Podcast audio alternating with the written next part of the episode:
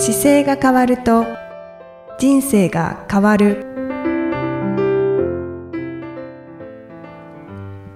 こんにちは。姿勢治療科の中野孝明です。この番組では体の姿勢と生きる姿勢より豊かに人生を生きるための姿勢力についてお話しさせていただいてます。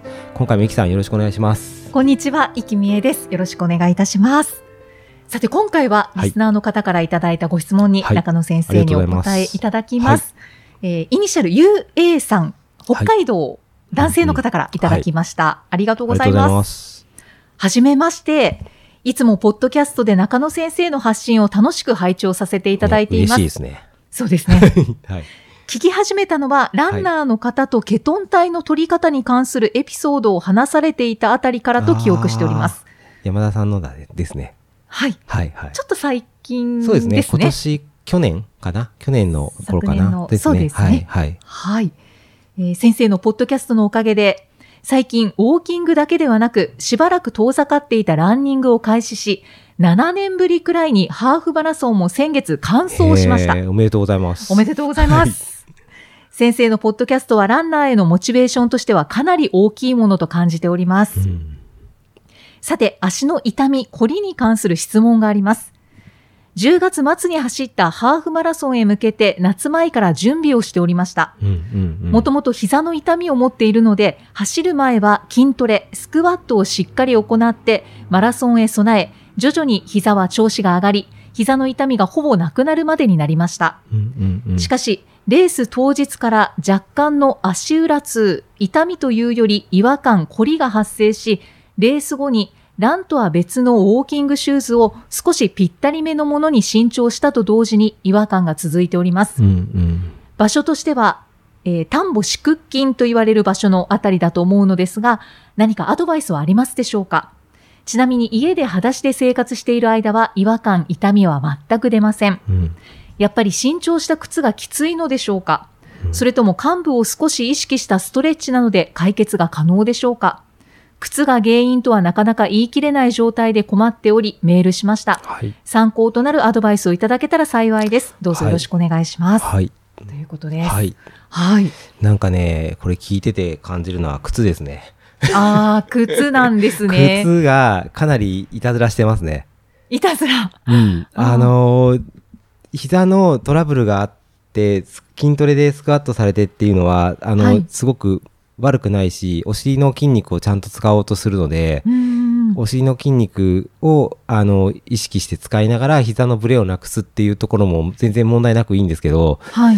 これ靴が結構いたずらしてると思われるところがそのレース当日の時から足の裏の痛みっていうのがあってはい。でこれ足の裏の痛みが出る時っていうのはあの着地するべき位置がちょっとずれてるんですよ。でうんあの足ってこれ足の模型なんですけど、はい。あの、かかとと足先の指の方まであるときに、足先の方が骨の数が多くて細かいんですよね。で、かかとは1個しかないんですよ。はい。で、かかとで着地をするっていうことをすると痛いので、ここは着地するべき場所ではないんですけど、はい。足先の方がこう数が多くて、ちょうど手のひらと似てるので、うんあの、砂利がある斜面、場所を裸足で歩こうとすると、かかとでついては歩かないじゃないですか、痛いか、ら。そうですね。なので、つま先を丁寧に置きますよね。はいあれが正しいつき方なので、基本的に着地する瞬間はつま先が、先に、先、つま先というか、足全体で綺麗に着地するんですけど、はい。この時にちょっとかかと側が先についてたりすると、あの着地する瞬間って指先が全部上にちょっとこう上がった状態で着地するので、で上に上がった状態かつ上がった時に足の裏の筋肉が引っ張っててでかかとが先着地しちゃうとはい。そこの部分にととついた着地の時に離れるような力が働くのでうん足の裏に痛みが出やすい状態になるんですよね。足の裏全体がこう、なんか引っ張られてる状態。そうそうそうになりやすいんですよ。はいで。それは靴にかなり問題があって、はい。裸足で走った時はそういう着地しないんですけど、うん靴のかかとが柔らかいスニーカーっていうのがほとんどで、はい。か足の裏が柔らかいスニーカー履くと、相手がぐにゃぐにゃだから、かかとでついちゃっても別に大して痛くないので、はい。逆に言うと雑な履き方で、踏め踏めちゃうんですよね。でよくかかあの靴の宣伝とかので見てるときにランニングっていうとかかとが着地してるような絵面になるんですけどあれ間違っていて、うーん本当はあの形じゃなくて足全体がフラットに着地するような絵になるんですよ。はいはい。でもう一個はその買われた多分靴の足先が狭すぎるんですよね。ああ。で足先が。足先の方が。で足先が狭いとちょうど指先がグッと押さえられた状態になってるんではい。もうこれだけで体にとってはかなりストレスでうーん。きつい靴履く時ってこう体ごと全部固まっちゃうのではい。本来は足先が余裕があってゆとりがある状態だと楽にこう力抜けるんですよ。うんでこれ靴の選択があのー間違いなくちょっと選び直した方がいいっていう感じになってます。うーん。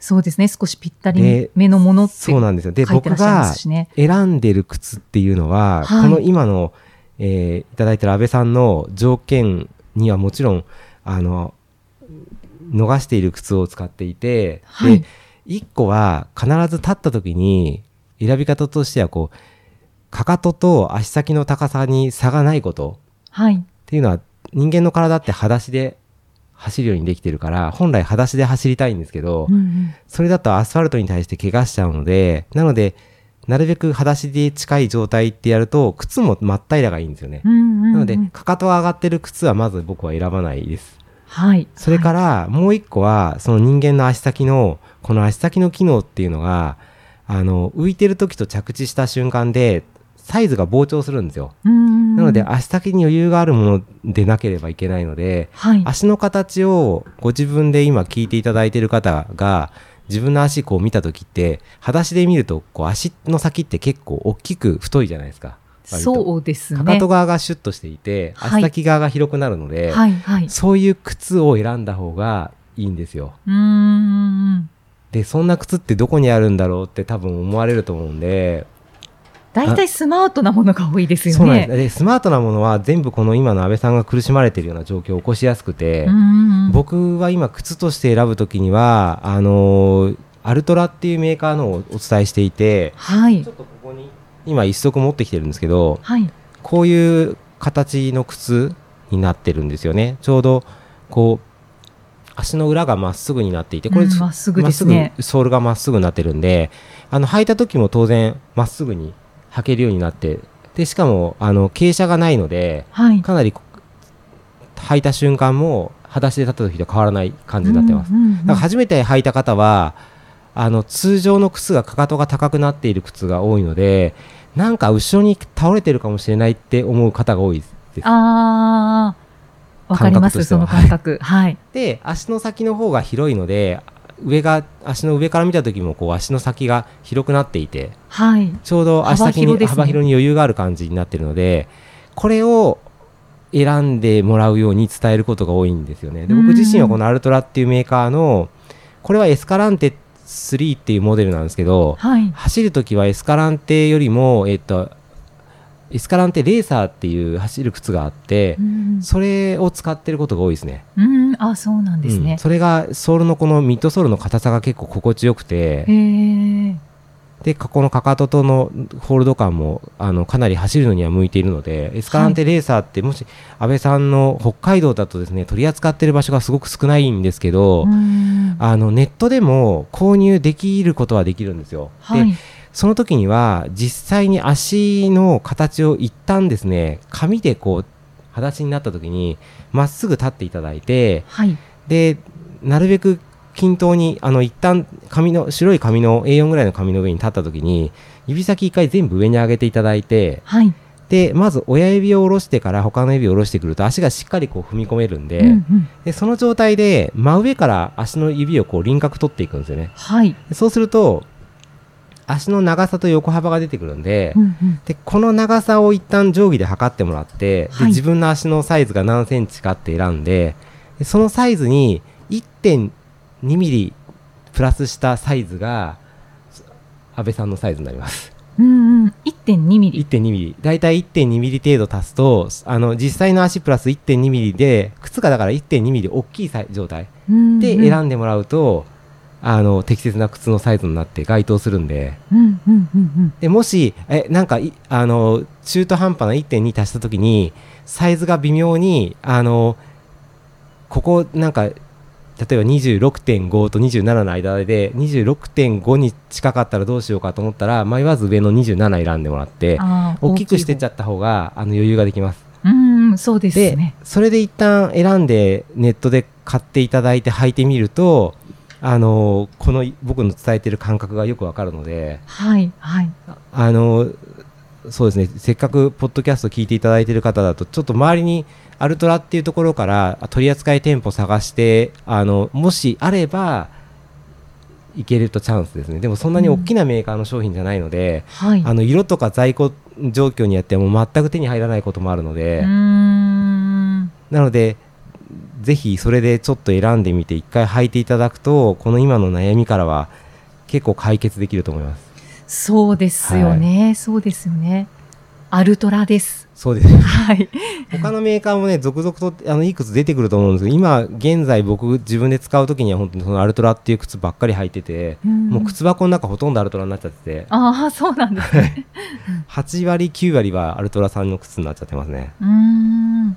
でそれであのやっぱりその足に優しいっていうのがあの履いてもらうとよくわかるのではい。で1個だけ履くときにポイントがあるんですけど靴みんなそうなんですけどあの一旦靴紐全部外していただいたときに特に上の方は簡単に緩めといた方がよくてで履くときにですね斜め30度から40度ぐらいの角度にこうかかとを置いてはい。でその段階で斜めになってる状態で足を入れてかかとトントンってやってからちゃんと紐を締めた締めた方がいいですうんうん。ああ、そうですね。あのかかとトントンってやるとこのかかとのヒールカップっていう部分にちゃんとかかとが入るんではい。でそうするとかかとの安定性をホールドして初めて靴が機能が生きてくるんですようんうん。なのでかかとトントンってやってでその斜め30度ぐらいに傾いてる状態で紐を丁寧に結んで合わせていくとあのびっくりするほど靴にピタッと合うのではいで。その状態で立ってああの歩かれる歩かれたり走るだけであの靴の重さを感じずにうんうん。前に進めるようになってきます、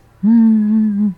なので、あの、靴紐を締めたこの足首のところで、うん。靴を止めてるみたいな感そうそうじですよね。そうそうですね。そうですね。そこで止まってる感じですね。はい。なので一旦あの靴紐をは特に走る靴に関しては一旦ちゃんと必ず外してでトントンってやって結び直して走るっていうのがやっぱすごく大事な条件なんで、うんうん。あの今安倍さんの靴のあの靴がまずいかもっていう話は多分靴がまずいんですけど一回すぐアルトラ探していただくのも一個ですしはい。靴紐をちょっと見直して一回ほどかしてかかとトントンってやって結んでみてでそれでまだきついかどうかっていう確認もい一度やってみてもいいかもしれないです。ああ、そうですね。うんあのせっかく持ってるからはい。でそれでダメだったらあのーまあねやっぱりちょっと言ってる感覚が掴んでみたいと思ったらぜひアルトラを探していただいてはい。で山だとトレイル用だけど普通のロード用っていうので検索すると、まあ、いろんな種類のが出てくるんで、うんうん一旦それに足を入れていただいてみるとなんか感覚としてはよくわかると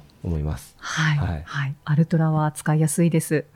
はい。私も使ってます。僕も販売促進のなんかお声がかかるかもしれないですこういっぱい喋ってると、本当ですね。はい、でもアルトラは本当にねあのどうどうだろう？どれぐらい喋る？もう僕自分が使い出してまだ11年ぐらいのメーカーなんですけど、はい。8年ぐらいは履かしてもらってて。もうあの過去の靴はあんまり持ってないですけどあのなんとなくこれこの靴のここはすごくいいなとかどれも大体喋れる感じにはなんかなってますね素材も、そうなんですね。うんなんかこれが進化してきたなとか 過去のここの足の裏のソールを使ってるなとか 結構あの靴って3層構造になっててインソールとこのミッドソールっていうソールと、で裏のアウトソールっていうのがあって、あはのどれも順番に進化してくるんですけど。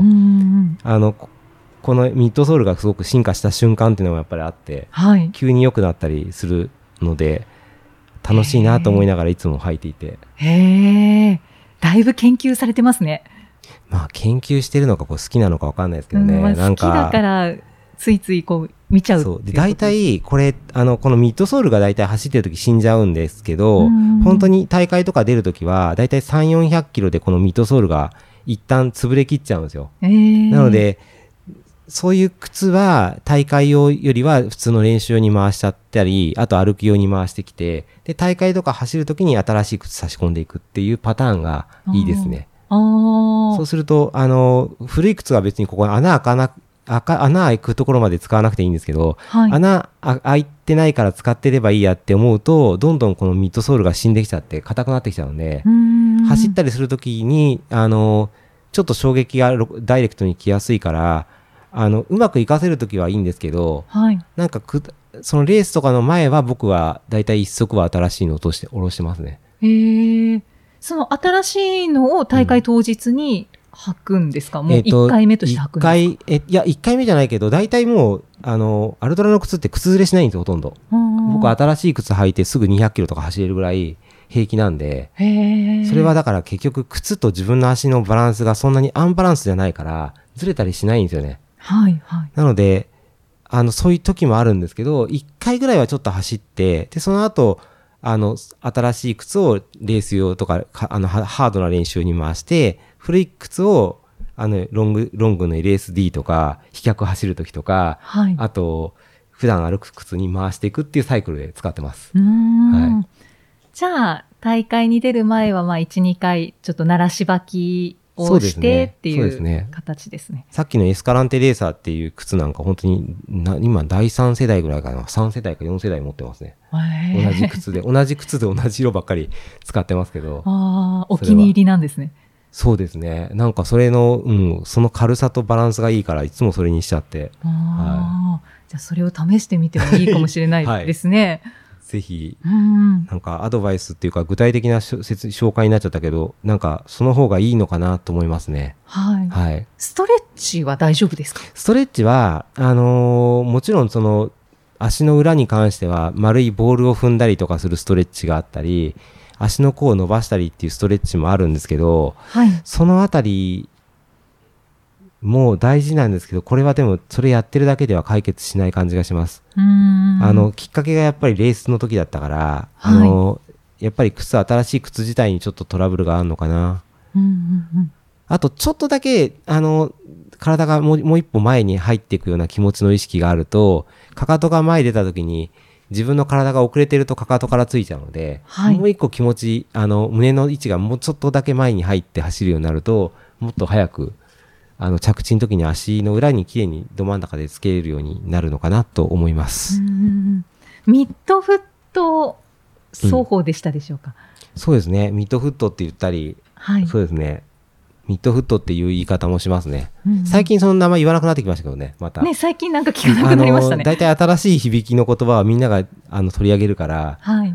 でもあんまりそこは気にしなくていいです。体の真下で着地するっていうイメージが多分正しいので、うんうん、縄跳びを飛んでいる時の着地と一緒です。ああ、常に真下に自分の足が来てないと引っかかるじゃないですか。はい。あの感覚で走れれば大丈夫ですね。体と足がまっすぐになるようにですね。そうですはい。そのイメージでぜひやっていただければ、安倍さんの感じがまた良くなると思います。はい。違和感こりなくはい走れるんじゃないかと。はい。またぜひ感想を教えてください。あ、そうですね。ははい。い。はい。ありがとうございました。ありがとうございます。また次回もイキさんとお送りしていきたいと思います。よろしくお願いします。よろしくお願いいたします。はいありがとうございましたあり。がとうございました。